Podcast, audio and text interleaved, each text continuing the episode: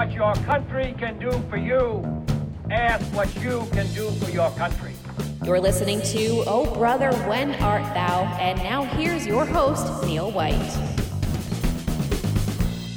Welcome to Oh Brother, When Art Thou? I'm Neil White, joined as always by my brother David. And Merry Christmas, David. It's the season of giving, the season of joy, and uh, just a fun time to be around. How you doing? I'm doing pretty good, Neil. Getting some Christmas shopping done this week. Okay, yeah, that's the not so fun part of Christmas is getting all the shopping done and the chores. But once we get to Christmas, it's pretty great. Do you have a, a gift for us in the form of a podcast, David? I suppose I could generously provide you with a podcast, Neil. All right, in that case, I'll ask you the question that I always ask you to start these things off. Oh, brother, when art thou? Neil, it's the 1st of February, 1713, and in the small town of Bender in modern day Moldova, where Karl XII, King of Sweden, has temporarily established his court, he is fighting for his life against an angry army of Turkish janissaries. Uh oh, this doesn't sound good for Karl XII. Maybe let's back it up a bit.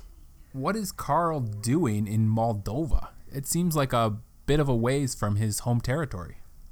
So, this is a big question. It doesn't sound like one, but what has brought Karl XII to Bender is essentially his entire reign. I would have to go back to the very start of his rule as King of Sweden to tell you what has brought him here.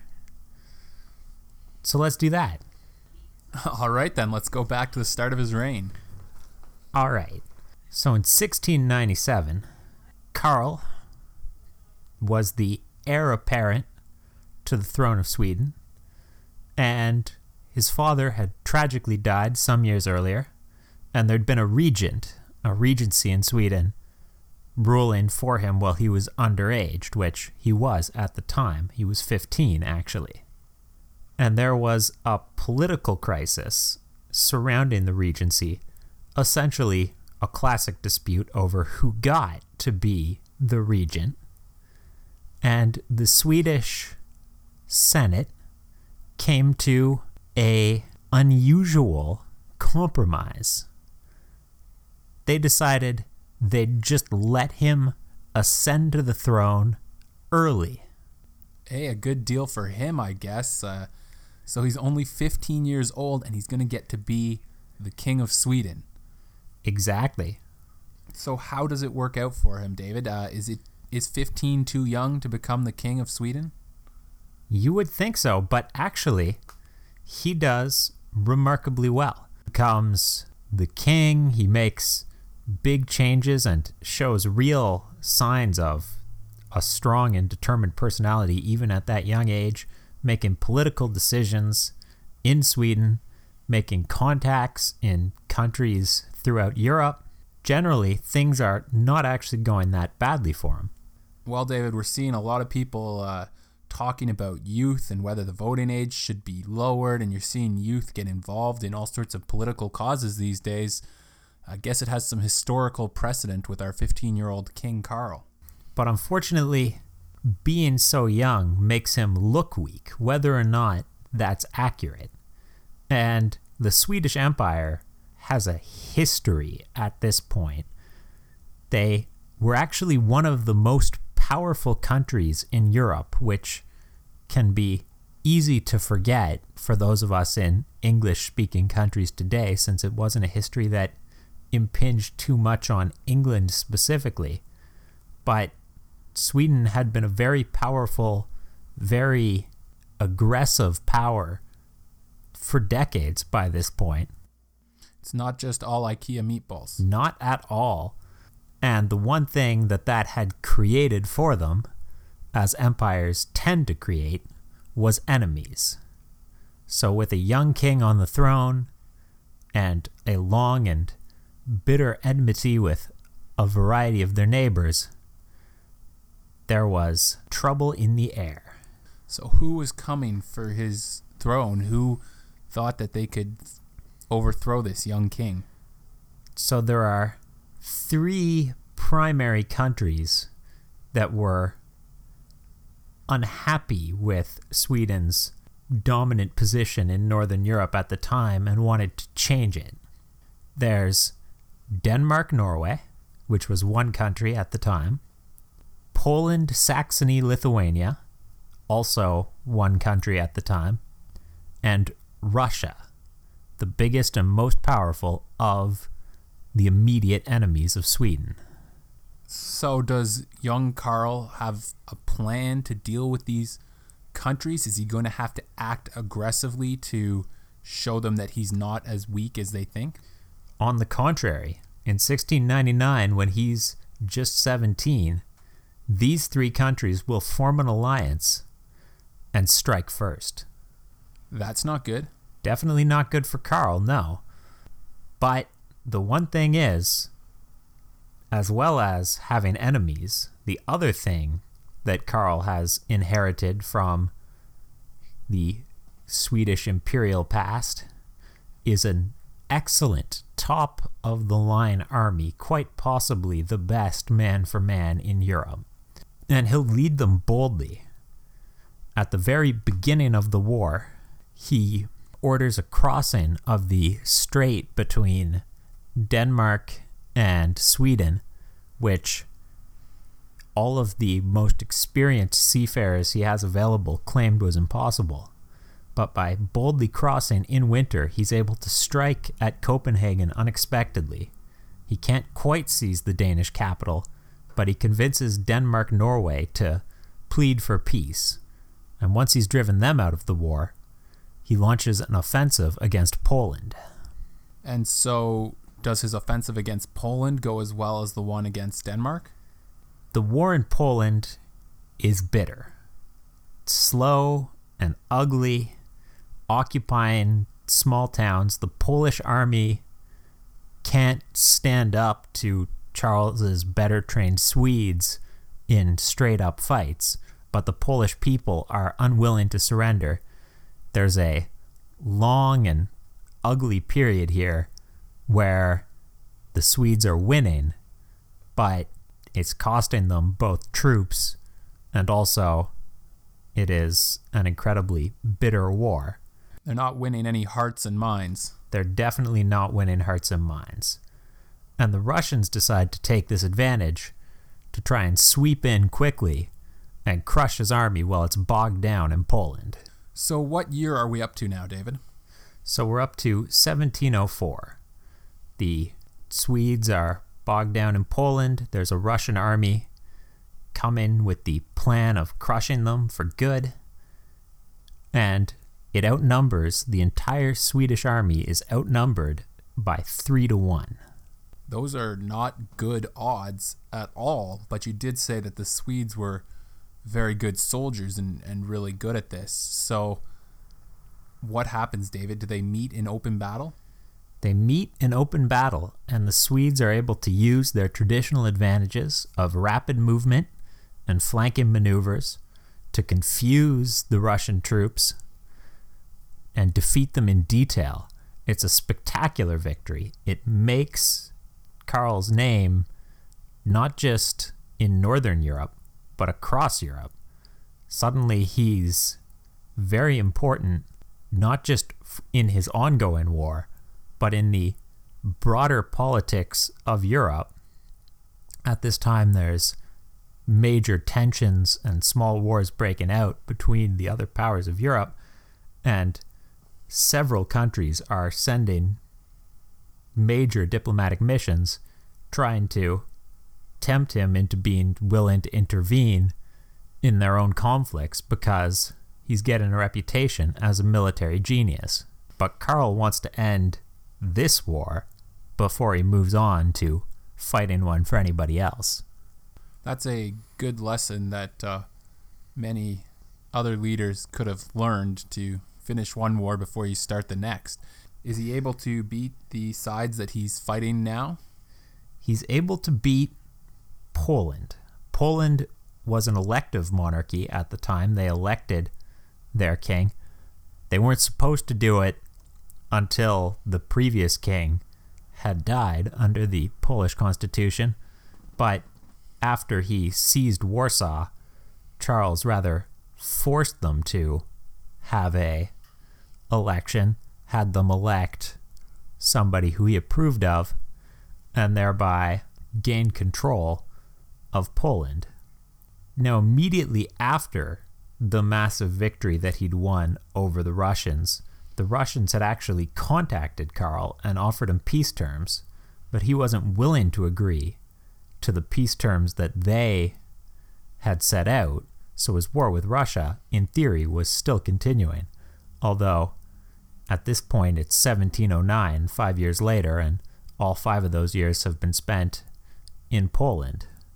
So now, Karl needs to come up with a way to convince the Russians to sign a peace deal on his terms.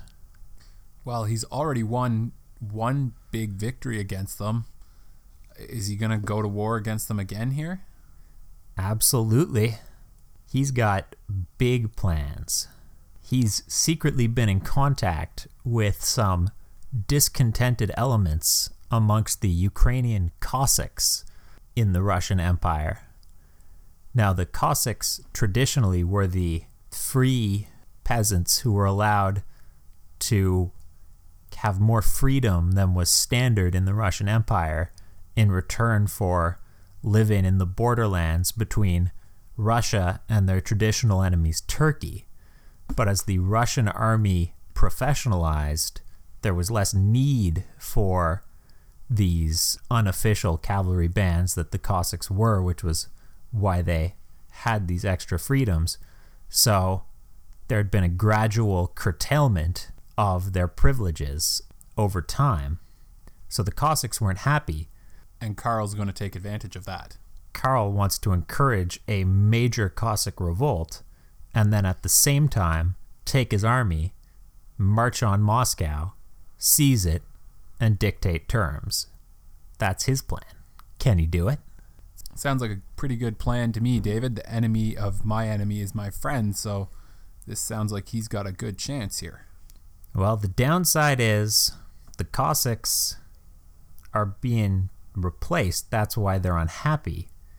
But the reason that they're being replaced is because the professionalized Russian army is better at fighting than they are. The Cossack rebellion starts as planned. Karl's armies march into Russia as planned. And then the Cossack rebellion gets crushed. Oh, so that part of the plan didn't work out quite as Karl had hoped. Is he able to continue his offensive? He is. He marches on Moscow. He's pushing his troops as fast as they can go, marching through Russia.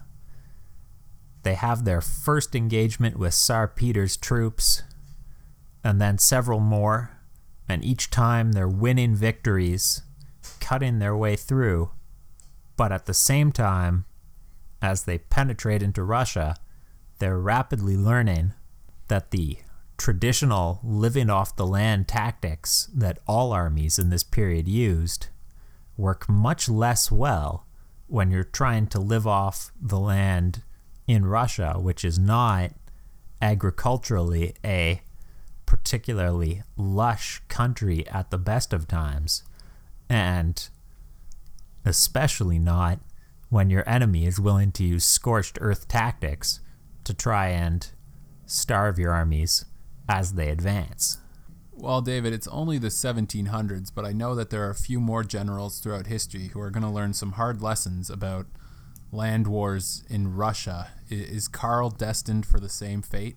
Well, there's going to be some twists in Karl's war in Russia. Let's put it that way. So he wins his initial battles, some magnificent victories, again, famous victories. But his supply train gets ambushed and destroyed at roughly the same time. And various smaller groups of his army start getting picked off by Russian troops who are tracking them. But there's just very little that he can do other than push on and hope for the best. unfortunately for him, the best doesn't happen. Instead, one of the coldest winters in human memory and almost a century in Europe starts, and his troops start to freeze. Oh, geez, Dave, it's it's cold outside here. You know, as we get to Christmas time, so I can sympathize with these guys out in the cold. That just seems like bad luck for Karl to hit the worst winter in memory. It is. It's spectacularly bad luck. The descriptions that the Swedish officers have left us of this winter, they say that as early as November, wine, alcohol left outside was freezing, not just water. They say that they saw birds flying literally die in the air, which is not actually something that can happen from deep cold, but tells you how they're trying to express the fact that it was cold, very cold. Yeah, frozen wine. That's that's no good. I want my wine to be drinkable still. So does this put an end to Karl's offensive? No, he presses on towards Moscow. He simply doesn't have, or feels he doesn't have, other options at this point. He can't stand still. He's not willing to retreat. So he presses on, and he reaches a small village called Poltava. And here, the Russians have fortified the river crossing that he'll have to make if he continues on his straight line towards Moscow. Karl himself is sick and has been wounded in a minor action. The troops are running low on practically everything. He's not willing to try another detour to try and get around them. So the famous Battle of Poltava is fought. The Swedes trying to charge across the river and through a Russian series of fortifications. The Russians trying to hold their three redoubts on their side of the river and just hold on. The battle rages all day. The Swedes fight their way into the central Redan in the Russian position and are fighting bitterly hand to hand to try and drive out the last of the Russian defenders when the Russian general finally throws in his last reserve, Tsar Peter's personal guard, and drives the Swedes out. At the end of the day, the Swedes are back on their side of the river. Thousands of their troops have died, and the rest simply can't go on. The invasion has failed. So Karl has finally suffered a major military defeat. Does this bring us towards the end of our story, David? We're certainly getting a lot closer, but there's time for the twist that I promised you. Oh, good. I always like a twist. Karl needs to decide, Neil, what to do now that his army's been defeated. He's not going to take Moscow as planned. Right. So does he now have a plan B now that it's been forced upon him? He needs a plan B. His officers are mostly discussing options to try and retreat to Sweden, and that does not look good, both in terms of, at best, it's just escape, and also it looks unlikely to happen, at least for the entirety of the army. So Karl does come up with a plan B a bold plan B. He'll take the light cavalry, the fastest troops in his army, those of them who still have horses, and he'll rush not back home to Sweden, not to the Cossacks who tried to rise in revolt but failed, but to the old enemy of the Cossacks. Charles is heading to Turkey. So he's to go now recruit another enemy of his enemy, the Turks, to help him. That's the plan. He is heading to Turkey to try and convince the Sultan to declare war on Russia, make Karl his general, and let him have another crack at beating the Russians because his first effort didn't go so great. And the actual army he left behind, the bulk of the Swedish infantry, are eventually surrounded and forced to surrender by the superior Russian numbers.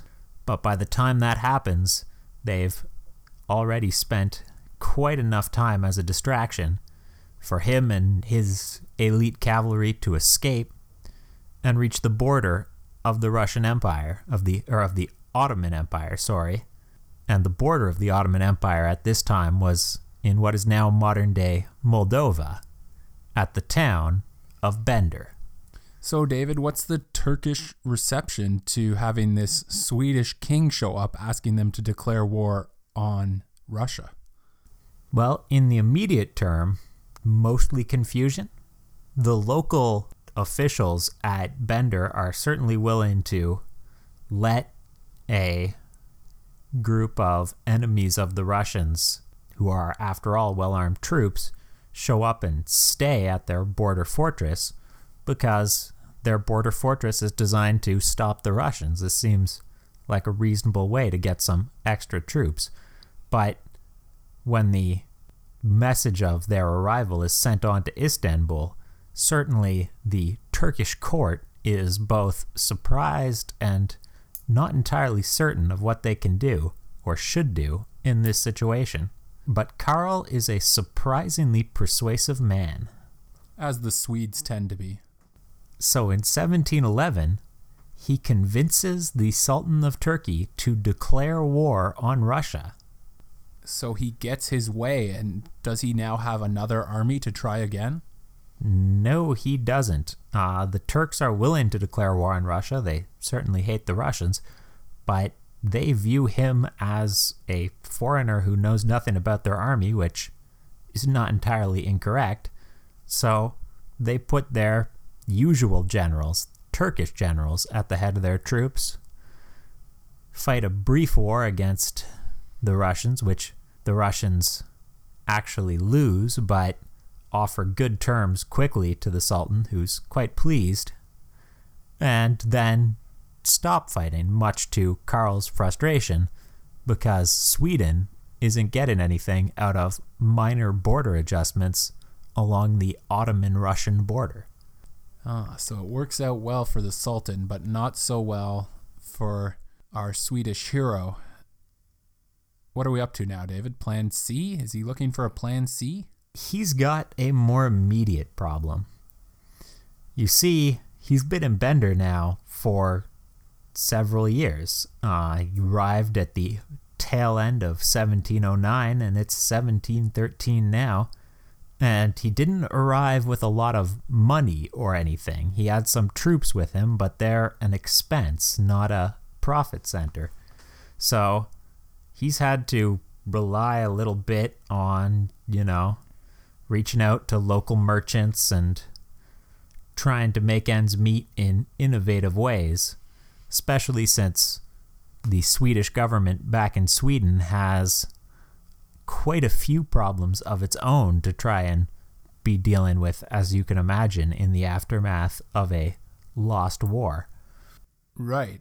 So he's broke, and he has been broke for a little bit longer than he wants anybody to know. Uh oh, that's not a good thing. I'm guessing he can't just uh, declare bankruptcy and start over.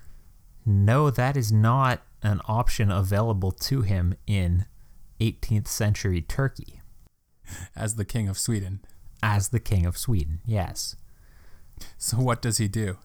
Well, this brings us to the start of our podcast, the 1st of February, 1713. He's in Bender. The local merchants are angry that they haven't gotten paid. They've been putting pressure on the local government officials to try and collect. The local government officials have been putting pressure on Karl, who's been trying to dance around the situation. And this has all come to a head with the Janissaries, the Turkish infantry stationed at the fortress, turning on their Swedish allies and attempting to arrest them. And Karl himself is now on the front line, reportedly wielding a sword himself as the Janissaries close in. So, this is going to get really personal really fast for the king, who's probably used to being more of a general, but he's going to take up a sword and go fight hand to hand against the Turkish army. Indeed. Is he as good a swordsman as he was a general? Well, that depends on whether you believe the Swedish or the Turkish records of the incident. That's the way it tends to go, huh? But either way, there's enough Turks that eventually the Swedes are forced to surrender, and Karl is sent, now a prisoner, to Istanbul. So how does it all end for Karl the Twelfth of Sweden, David? The Turks keep him prisoner for a while, then they let him go, deciding that there's no point holding him. Then there's a brief period where he tries to convince the Turks to go to war with Russia again. Uh, he does not lack for chutzpah, anyway, but they don't go for that. And meanwhile, the Swedish Senate is sending him increasingly urgent messages asking him to come home and try and resolve a number of the problems that they have ongoing at the time. So in 1719, after a full decade in Turkey, Karl returns to Sweden, reestablishes himself as king, and then, being Karl XII, immediately launches a series of military offensives. Can't teach an old dog new tricks, huh, David? He's going to go back to war. Back to war. You see, after Karl lost at Poltava, the Poles rebelled against the king that he had imposed upon them and brought back their previous king. And the Danes decided that they were done being out of the war and rejoined the war against Sweden. And both had made some territorial gains at the resulting peace conferences. So Karl starts his offensives to drive initially the Danes off of the territory which he views as rightfully Swedish. His first attack is actually successful, not due to combat skills. There's not a lot of actual fighting in this offensive.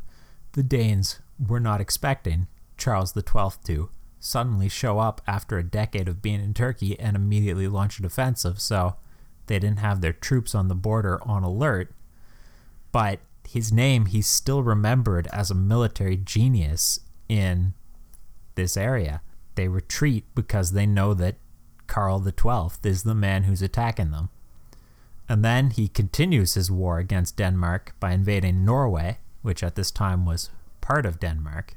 And it's at Frederiksborg Fortress on the border of Norway that he will be running a siege, reportedly with very disaffected conscripts, who are the only troops that Sweden can still put into the field, when he gets hit by a Norwegian cannonball fired from extreme range just a random shot as you get in sieges and dies instantly. Wow, nobody can accuse him of having good luck. He uh, ran into the coldest winter and then he gets hit by a random cannonball fired, you know, not with the intent of hitting him, just from a long range towards him, and it happens to hit him. For decades afterwards, the Swedes will believe that he was murdered by one of his own troops. It was just generally accepted that his troops were so disaffected they must have done it. But modern forensic science, they've ex- exhumed his body and determined that no, it was a cannonball fired from extreme range, which means almost certainly the Norwegians. But no, no, one might criticize him, not just his luck, but also his decision making. Certainly can stand a little criticism as a tendency to using military options when other options were available might be discerned in his in his life. So is that the legacy of Karl XII, David? Is there anything more to this? No, he's remembered in English. He's probably best remembered for a poem by Dr. Johnson, the famous poet and dictionary writer, but he's remembered as a brilliant military leader who fought a series of increasingly pointless and unwinnable campaigns until eventually he didn't win one. Well, thanks for telling us, David, about this Swedish king that I'd never heard of. I'm always glad to share these little stories, Neil. We do have a quiz today, and it's a Christmas quiz, a Christmas history quiz, since tis the season. Tis the season. All right, our first question St. Nicholas was born in the country that we now call what, David? Which country was he born in? Was St. Nicholas from Turkey? He was. It's very appropriate for this podcast where we've just been talking about Turkey. St. Nicholas, according to legend, was born in the heart of the Roman Empire in Patara, Turkey. All right, our next one. Who was probably the first man to illuminate a Christmas tree with candles? To illuminate a Christmas tree with candles. Well, I really don't know, but I do know that Queen Victoria and her husband Prince Albert were well known as early adopters of Christmas trees in England, so perhaps I'll guess Prince Albert. That's a good guess, and it was probably his Germanic background that uh, was where he got the idea for the trees from and brought that from. And of course, Christmas trees originated in Germany. The person who was probably the first to actually illuminate a Christmas tree with candles was actually Martin Luther. So when he wasn't uh, nailing theses to church doors, he came up with the idea of illuminating Christmas trees. Festive. What day is a close second and sometimes surpasses Black Friday for the busiest brick and mortar shopping day of the year? Huh. Well, if I had to think of shopping days that might rival Black Friday, my guess would be Boxing Day. That's a good guess, and this is a bit of a trick question. It's actually the last Saturday before Christmas, which is known as Super Saturday. Although Black Friday has traditionally been the biggest shopping day of the year, it seems like it has a bit of a contender in the Saturday before Christmas, and I'm guessing this year with Christmas falling early in the week, that Saturday will be very busy. You want to get your shopping done before then. I am one of the late shoppers who probably contributes to the Saturday before Christmas becoming such a rush. I hope I don't see you at the mall. I hope I'm not anywhere near a mall that close to Christmas. when did NORAD, the North American Aerospace Defense Command, start tracking Santa on Christmas Eve? Oh, I have read the NORAD Santa track history site. It was in the 1950s, definitely. I'm to guess 1956. Oh, so close. I will give you credit for knowing that it was in the 1950s. That's pretty good uh, history knowledge there, David. It was actually 1955 that NORAD started tracking Santa, which of course they do to this day. Last question here to wrap up our quiz. We kiss under the mistletoe because of a Norse legend involving the goddess Frigg, who was the goddess of what? Ah, uh, if I know my Norse mythology, which I almost certainly don't, I believe she was the goddess of fertility. Frigg was the goddess of foresight and wisdom.